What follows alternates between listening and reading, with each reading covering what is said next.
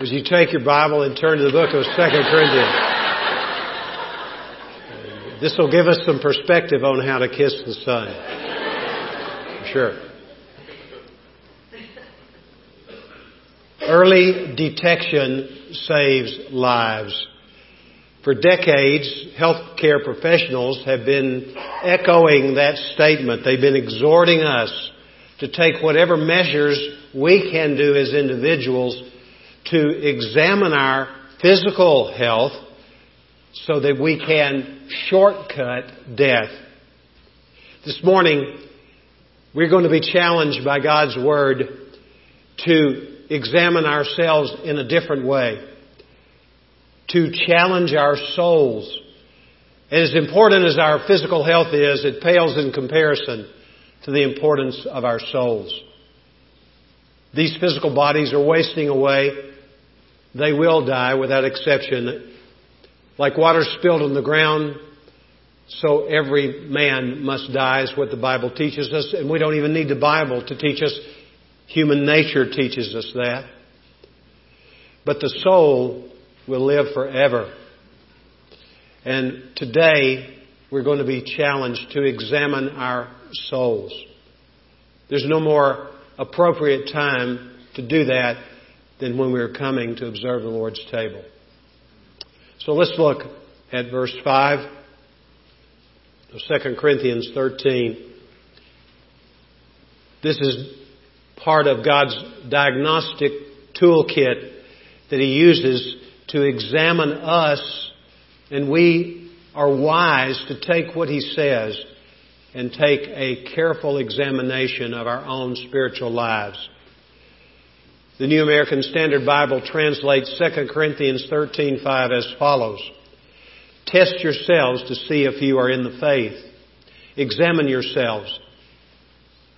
Or do you not recognize this about yourselves that Jesus Christ is in you unless indeed you fail the test? There are four questions that I'm going to ask this text of Scripture. Really, we're asking the Lord because the Bible is God's Word. He's speaking to us today just as surely as He spoke to the Corinthian church through the Apostle Paul when they first opened this letter and read it. And what we're seeking answers to, first of all, is who is to examine himself or herself? Well, the answer is rather obvious, isn't it? You are to examine yourself. I am to examine myself. There's a tendency which we have to examine other people rather than to examine ourselves. Jesus gives us clear instruction about that in a parable that is contained in Matthew chapter 13. So if you'll turn to Matthew 13 while keeping your place in 2 Corinthians 13. And we're going to begin with verse 24 of Matthew 13. Jesus says in Matthew 13:24, "The kingdom of heaven may com- be compared to a man who sowed good seed in his field. But while men were sleeping, his enemy came and sowed tares also among the wheat and went away. But when the wheat sprang up and bore grain, then the tares became evident also. And the slaves of the landowner came and said to him, Sir, did you not sow good seed in your field? How then does it have tares? And he said to them, An enemy has done this. And the slave said to him, do you want us then to go and gather them up? But he said, No, lest while you are gathering up the tares, you may root up the wheat with them. Allow both to grow together until the harvest, and in the time of harvest I will say to the reapers, First gather up the tares and bind them in bundles to burn them up, but gather the wheat into my barn. And then if you'll glance down to verse 36, when in private Jesus explains this parable in detail to his disciples in private. Verse 36, Then he left the multitudes and went into the house, And his disciples came to him saying, Explain to us the parable of the tares of the field. And he answered and said, The one who sows the good seed is the Son of Man. We know that's Jesus. He's speaking of himself. He's the one who sows the good seed.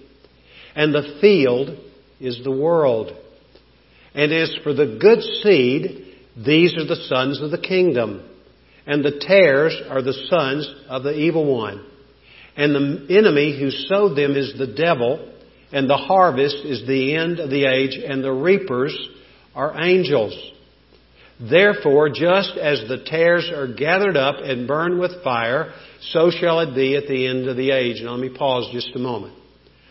We're not familiar with the word tare, but those who first heard this were very familiar with what a tare was. A tare is a weed which grows up in the midst of the wheat and until the time that the wheat begins to show forth fruit, you can't tell the difference between wheat and tares. At that moment, you can tell the difference. Jesus is telling us in this parable that the Son of Man, meaning Himself in verse 41, will send forth His angels and they will gather out of His kingdom all stumbling blocks that would be tares and those who commit lawlessness that also would be tares and will cast the tares into the furnace of fire in that place. There shall be weeping and gnashing of teeth. Then the righteous will shine forth as the sun in the kingdom of their Father. He who has ears, let him hear. So what Jesus says about this matter of who you and who I am to examine or test to see if that person is in the faith, it's not those other than ourselves. We are to examine ourselves. That's what Jesus says. And Paul reiterates that in the passage we're considering today. So who are you to examine today? You're to examine yourself. And you're not to use the measuring stick of yourself. Because the Word of God tells us in the book of 2 Corinthians, if we compare ourselves with ourselves, we are fools, is what it says. There is a different measuring stick which the Lord will use, and we'll get to that when we ask the question how we are to examine ourselves a little later. The second question is, when are we to examine ourselves? And the answer is in this verse that we're looking at in 2 Corinthians 13. Test yourselves to see if you're in the faith. Examine yourselves. Paul uses two words which are synonymous for this matter of our self-examination. And the way that he uses them, they're present tense commands, meaning we are to not simply make a one-time assessment of our spiritual condition, but we are to periodically examine ourselves. Now, a word of warning here. It is not healthy for you or for me to spend all our time examining ourselves. This is one of the ways the devil leads us into behavior that's incompatible with a son or daughter of God.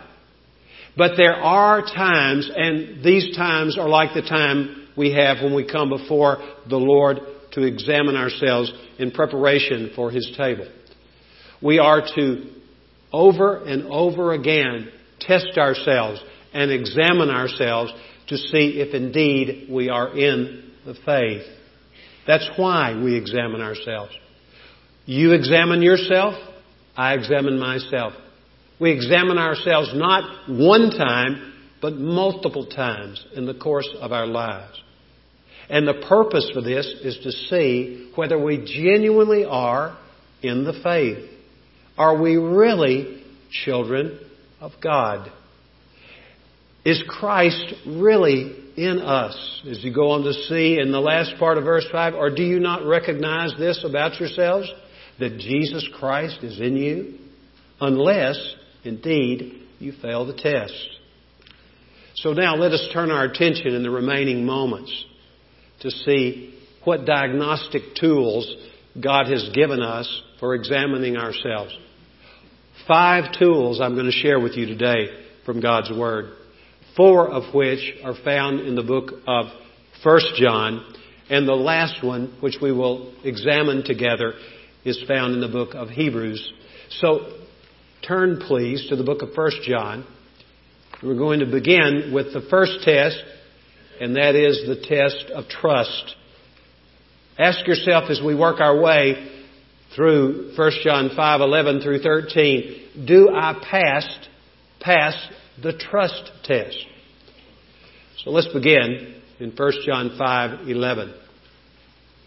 And the witness is this, that God has given us eternal life. Now pay careful attention. How did you get eternal life if you have eternal life? It was given to you. You cannot earn it. You cannot deserve it. You can try with all your religious might to make yourself right with God, but every effort, no matter how serious it is, will find you falling short.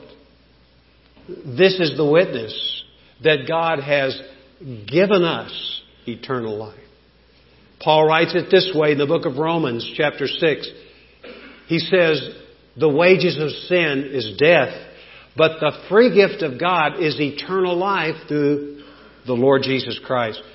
We are given this gift of eternal life through the Lord Jesus Christ. It's by grace we have been saved through faith, and that not of ourselves. It's the gift of God, lest any man should boast. So, we have been given eternal life. And this life is in His Son. Of course, that speaks of Jesus. He who has the Son has the life. The New American Standard gets it right here compared to some of the other translations that you have read or may be reading today. He who has a Son has the life. There are all kinds of offers of false life. The world is full of deceit at this point for good reason. It's because in the book of 1 John chapter 5, if you want to take a look at verse 19, we know that we are of God and the whole world lies in the power or under the control of the evil one. Who is in charge of the world? It's not talking about the globe upon which we walk. It's not talking about the creative universe. It's talking about the world system. Who is the ruler of this world? Satan. And what do we know about him? Among other things, he is a liar. He's been a liar from the beginning. He tries to tell us these things that are characteristic of the world. That's where real life is to be found. The lust of the flesh, the lust of the eyes, the boastful pride of life. But the Word of God says that's just not true. Real life is found in the Son. He or she has the Son. He or she has the life. He who does not have the Son of God does not have the life. Isn't it pretty clear? There's no murkiness about this at all. This is as plain as the nose on my face and yours. We either have Jesus or we don't have Jesus. If we have Jesus, we pass the trust test. If we don't have Jesus, we're still floundering around trying to figure it out. Well, look at verse 13. John writes, These things I have written to you who believe in the name of the Son of God. When he writes this concluding part of 1 John, he's not simply talking about verses 11 and 12, the trust test, but he's talking about some other tests, which we're going to look at. Three more that we find in the book of 1 John. But this is the beginning point, really, for everything else. It's the umbrella. The trust test is the umbrella under which all the other tests fall. These things I've written to you who believe in the name of the Son of God in order that you may know that you have eternal life. I can't tell you how many people over the course of the last 45 years, as I have had a certain degree of earnestness about sharing the gospel with people. And I asked them this simple question Do you know for sure that you have eternal life? I've had so many people in response say, I didn't know you could know for sure. And then I take them to this verse. I write these things to you who believe in the name of the Son of God in order that you may know that you have eternal life. You know the Lord wants you to know. He does not want you to muddle through life looking for what you think is life and maybe finding what you think is life only to discover that that expression of life leaves you empty because it's not Christ in you that you're experiencing. And by the way, Jesus says about himself, I am the life. I am the resurrection and the life. We can know. How about you? How do you do with the trust test? When this word believe is used in verse 13, John uses it the same way in his gospel. It means movement toward and total trust in another person. Total surrender to that person. So here's the first test that you and I have been given access to this morning. We can take this trust test and evaluate our lives accordingly. The second test is found in 1 John chapter 3. If you look at 1 John chapter 3 verse 9, this is what might be described as the behavior test. The trust test, now the behavior test. Look at verse 9. No one who is born of God practices sin because his seed abides in him, and he cannot sin because he is born of God. Now allow me to do my own translation or interpretation of this verse. Listen carefully. Follow along again as I read this along with you. No one who is born of God and cannot be unborn of God practices sin because his seed, Jesus Christ's Spirit, abides in him. And he cannot live a lifestyle of sin because he is born of God and will not be unborn of God. Here's the key for our understanding. The behavior test is one which shows that we cannot, after being born of God, live a life that ignores the Lordship of Jesus Christ. Jesus says, Why do you call me Lord, Lord, and do not do what I say?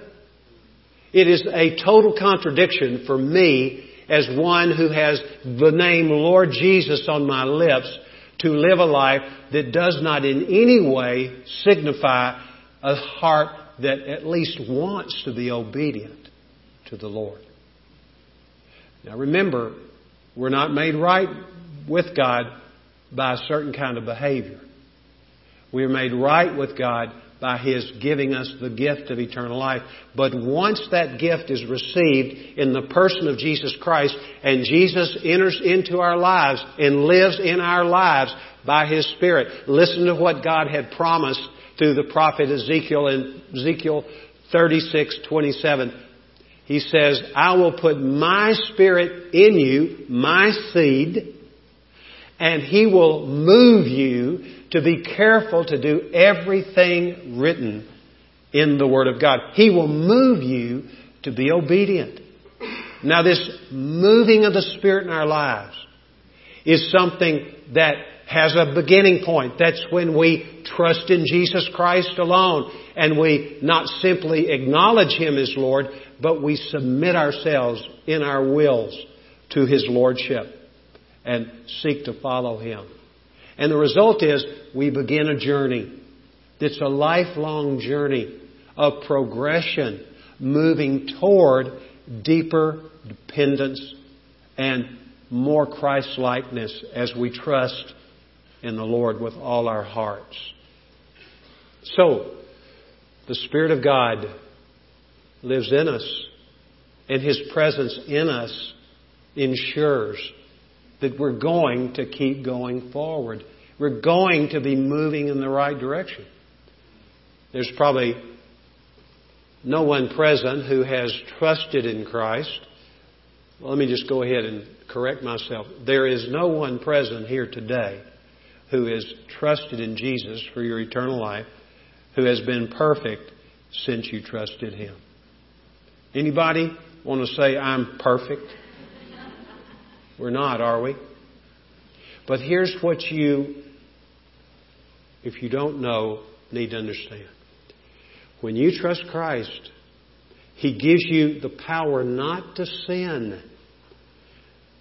I've heard people say, I just can't help myself. Well, you're right about that. You can't help yourself. But Christ's presence by the Spirit of God in your life will give you the power not to sin. You don't have to sin. Quit buying the lie of the devil. If he can't get you not to trust in the Lord, what he will try to fool you into thinking is, well, I'm just not going to be overcome, able to overcome my sinful behavior and sinful lifestyle. That is not characteristic of what the Scriptures teach. So it's not the truth. And we need to move on from there. When I sin, I can testify with David, the king of Israel, and he is quoted in Psalm 38:19. I confess my iniquity, big word for sin. I confess my sin. I am troubled by my sin. Are you troubled by your sin? When you sin, does it really make you worried? Well, that's a good sign. It's a secondary sign under this behavior sign, this test. It's a test. If you're not bothered by your sin, you don't know the Lord. I'll just say it. You're not a follower of Jesus. You may think you are, but you're not. Because the presence of the Holy Spirit in our lives causes us to be convicted by the Holy Spirit. He shakes us up on the inside. Thank God for that. Because He's protecting us from a lifestyle that's self-destructive. Thank God for the Holy Spirit living in us. So, the Bible says in the book of Romans 8 that the mindset on the Spirit is life. The mindset on the flesh, that's my selfishness, is death. He who lives according to the Spirit is a person who exhibits the mind of the Spirit, and he who lives or she who lives in dependence upon the flesh has that kind of lifestyle. But later in Romans 8:15, this is beautiful, is what Paul writes. He says, "He who is led by the Spirit is a son or daughter of God." Are you led by the Spirit? Is it evident in the fact that you are moving more and more in the direction of being obedient to the Lord? So we've looked at two tests so far. The trust test and the behavior test. Here's the third test. It's the love test. Let's look up 1 John 4, 7 and 8. Let's see what John writes here under inspiration of the Holy Spirit. Beloved, let us keep on loving one another, is what it actually says. For love is from God. And everyone who loves is born of God and knows God. He uses this phrase, born of God again. Born of God can't not be unborn. That sounds like double talk, but it's not. Once you're born of God, it's forever. Remember, it's eternal life that we have in Jesus. It's not part-time life. It's not simply full-time life. It's even greater than time. It's eternal life that we have in Jesus because of who He is and the way in which we relate to the Lord Jesus Christ. And we know God. That is eternal life, by the way. Jesus says, This is eternal life, that they may know you, the only true God. That is eternal life. And then look at verse 8. The one who does not love does not know God, for God is love. If I don't love my brothers and sisters in Christ, then I fail the test. I fail the test. Power of the Spirit is not in me, not working through me. Now, here again, let me be very frank. There sometimes I don't love, and I'm not going to call any names because I don't. sometimes I don't love some of you probably like I ought to. And I'm not proud of that. It's, it's a failure on my part because I'm to love all the time. Keep on loving one another. There's never a situation in which I find myself with a brother or sister in Christ that I can say, I just can't take her anymore. I can't stand him anymore. Never. It's unacceptable. But sometimes I get off the reservation. I get off the rails. And I will become selfish in my heart. Father, forgive me. And I become convicted of it. And I am troubled by it. Sometimes it takes longer than other times for me to settle that in my own heart. But nevertheless, the Lord brings us back, doesn't He? Because He's in us. And we don't know Him if we don't love one another. Now let's look at a specific example of this that's given to us in chapter 3, verses 14 through 20. John writes, We know that we have passed out of death into life because we love the brothers. I can't resist stopping here and looking at this one word that's translated by four words in English. We know that we have passed out of. The word pass, have passed out of, translates one word. And it's a word which means that we pass out of a state of spiritual death into a state of spiritual life and it's irreversible. Do you know what I mean? The gifts of calling, gifts and calling of God are irreversible.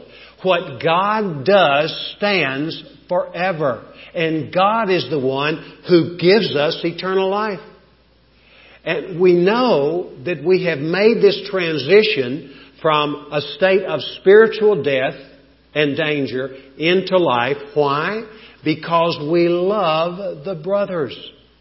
This is the test. He who does not love abides in death. One of the things I really appreciate about John's writing, it's so clear, isn't it?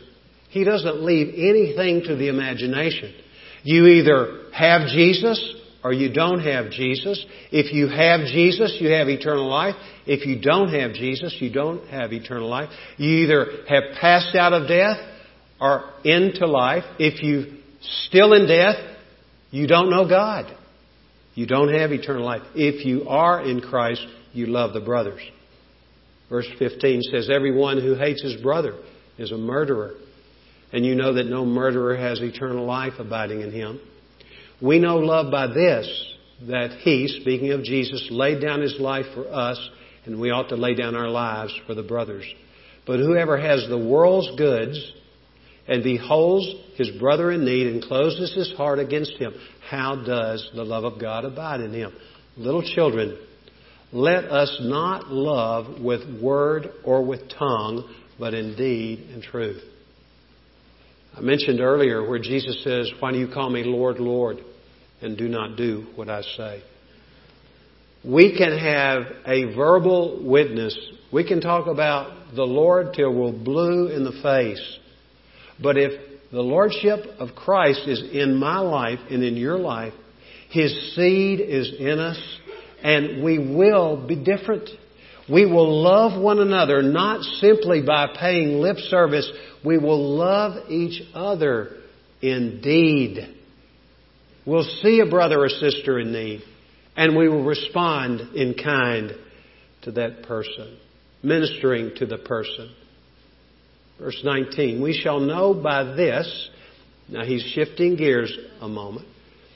He's talking about our response of love in a practical way to people who are hurting and have a need which we can meet, if we do that, if we are drawn to people, if it's something that just comes to us and we are inclined to that. And sometimes if we have a reluctance, we overcome our reluctance and we minister to people who are in need. We don't jump to conclusions about why they're in such need. We don't condemn them with our thoughts. We don't have things running through our minds like, she made her bed, let her lie in it. If he'd just get a job, he wouldn't have this trouble. There's nothing of that in this text. The commitment is already set in our hearts when we commit ourselves to Christ. And Jesus moves in us and moves us toward people. He says, we know by that kind of response of practical expression of love that we are of the truth and shall assure our heart before Him in whatever our heart condemns us. Okay, follow me here. Some of you feel like, you know, I think I passed the trust test. I believe I passed the behavior test.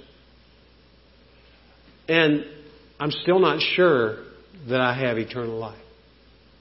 Do you know, even though Christ has been set apart as Lord in our hearts, there's still an aspect of our heart that condemns us. There's a part of our heart that still has the element of deceit in it.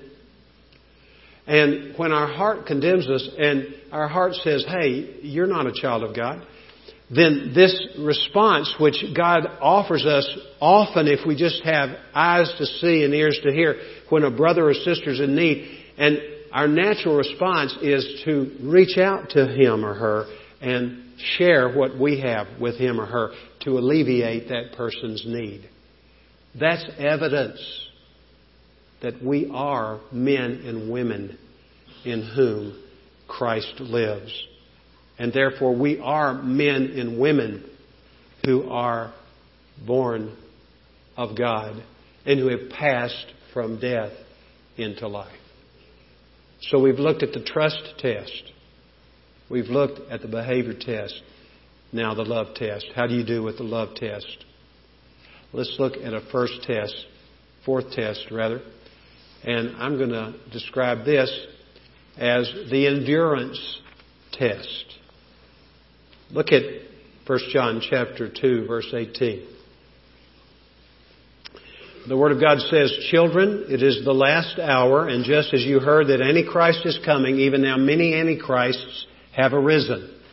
From this we know that it is the last hour. When he says, now many Antichrists have arisen, he's saying they have come on the scene and they're here to stay. That's exactly what he's saying. It was true in John's day. He found himself in the church in the last hour. When we think of Antichrist, if you're like me, I think about what the scripture talks about when it says there's coming a figure at the end of time as we know it. He is Antichrist. He will appear at a time of great chaos in the world. Is there chaos in your world? There's chaos, isn't there? Not just in the U.S., all over the world. There's not a place on earth that there's not huge chaos. And so the stage is set for Antichrist. I don't know when he's coming. I don't have any idea. But he is coming embodied in one figure. But until that time, the many Antichrists have gone out. They were in the church evidently and they left. Look at what he says in verse 19. They went out from us, but they were not really of us, for if they had been of us, they would have remained with us. But they went out in order that it might be shown that they all are not of us. So, people who leave the church, we can't call them Antichrist, that's not our deal. But have you ever known people who left the church who at one time had what appeared to be a strong testimony of how Christ saved them, and they were able to give the gospel in a clear way, and now they say that was all a bunch of hogwash. It was not true. And they have completely rejected the Lord. Have you ever heard of people? Maybe some of you know a person like that. Well, they failed the endurance test. They went out from the church. They went away from Jesus. They became antichrist in their attitude toward Christ. Jesus says in Matthew 24:13 and again in Mark 13, he says the same thing. Those who endure to the end will be saved. Does that mean that you and I have to hold on for dear life for fear that we won't persevere, we will not endure to the end. Now we should be serious about our endurance. And we should trust in the Lord. We should understand when trouble comes. This is why Paul writes in the book of Romans 5, he says, we will exult in our tribulations. That's troubles. In other words, we're going to praise God for trouble. We exult in our tribulation. You know what happens to most people who claim to be followers of Christ when they have trouble? They become antichrists. They begin to accuse the Lord of not caring or not loving or not being powerful enough to take care of them. But the proper response is to exult in Him. Because when we exult in our tribulations, what happens? That produces endurance. And endurance produces proven character. And proven character produces hope. And hope does not disappoint. Why? Because the love of God has been poured out in our hearts by the Holy Spirit who has been given to us. We need to understand that when trouble comes, we are to remember that our God is a sovereign God and He is going to walk us through whatever trouble we're facing and bring us through and use it to confound the devil, to expose the devil for who he really is, and to bring honor and glory to himself, and it will be in the long run for our own good. So, what about the endurance test? Do you pass that one? Are you waffling in your dependence upon the Lord? The person who endures to the end is the person who shows that that faith that he or she exercised when she or he trusted in Christ was real. And it results in endurance. Now let's look at the last test. We've had four so far. What are they? The trust test, the behavior test, the love test, and the endurance test. Here's the fifth one. It's what I would describe as the discipline test. It's found in Hebrews 12, verses 7 and 8. The scripture says, it is for discipline that you endure. God deals with you as with sons. For what son is there whom his father does not discipline? But if you're without discipline, of which all have become partakers now, I can't help myself. I've got to stop here again. Excuse me. The word translated have become partakers, have become all who have become partakers of are those who are disciplined. And the word have become, here again, it's that word which means it happened and it will never be changed. You will always be a partaker of eternal life. If you are disciplined by God, it's an indication you are a child of God. Have you ever thought of that? We typically don't like it when the Lord disciplines us. I didn't particularly like it. I don't ever remember backing up for a spanking when I was a boy. I got my share of them because I needed them. But my parents loved me enough to discipline me in a godly way. God the Father shows His love to us by disciplining us. Why do you, or did you, as a parent, discipline your child or your children? If you discipline them because you were mad at them, it was wrong. But if you discipline them because you love them, God's not mad at us as His children. He loves us. But because He loves us, He knows it's imperative that He discipline us to keep us from going down a pathway that will be destructive for us. So He disciplines us. Jesus disciplines us. He says, those whom I love, I discipline. That's what he says in Revelation 3:19. So, one of the tests that proves that I'm a child of God is I get disciplined. We need it. The Lord knows it. And it's an indication that we are His sons and daughters. So here are the tests. There are five, right? Trust test, behavior test, love test, endurance test, discipline test. Now, let's say you pass all the tests. I know most of you do. Thank God. Thank God. Do you have anything to boast about? You have nothing to boast about. You're to boast in the Lord because He's the one who empowers us to pass the test. And look at 1 John 5:18. We go back for a last look at the book of 1 John 5:18. We know that no one who is born of God sins. It's the idea of has a habit or lifestyle of sin. But he who is born of God keeps him, and the evil one does not touch him. Who, who is born of God? Jesus. No man has seen God at any time, the only begotten God who is in the bosom of the Father. He is the one who keeps us. Jesus says, My sheep hear my voice, and I know them and they follow me, and I give eternal life to them. They shall never perish. No one shall snatch them out of my hand. The Father who has given them to me also has put his hand around them, and no one will take them out of the Father's hand. I and the Father are one. So, how about you today? Do you pass the test? Do you know for sure that you have eternal life? It begins with the trust test and results in these other tests being passed as well. Would you bow your head as our men come to prepare to serve the Lord's Supper?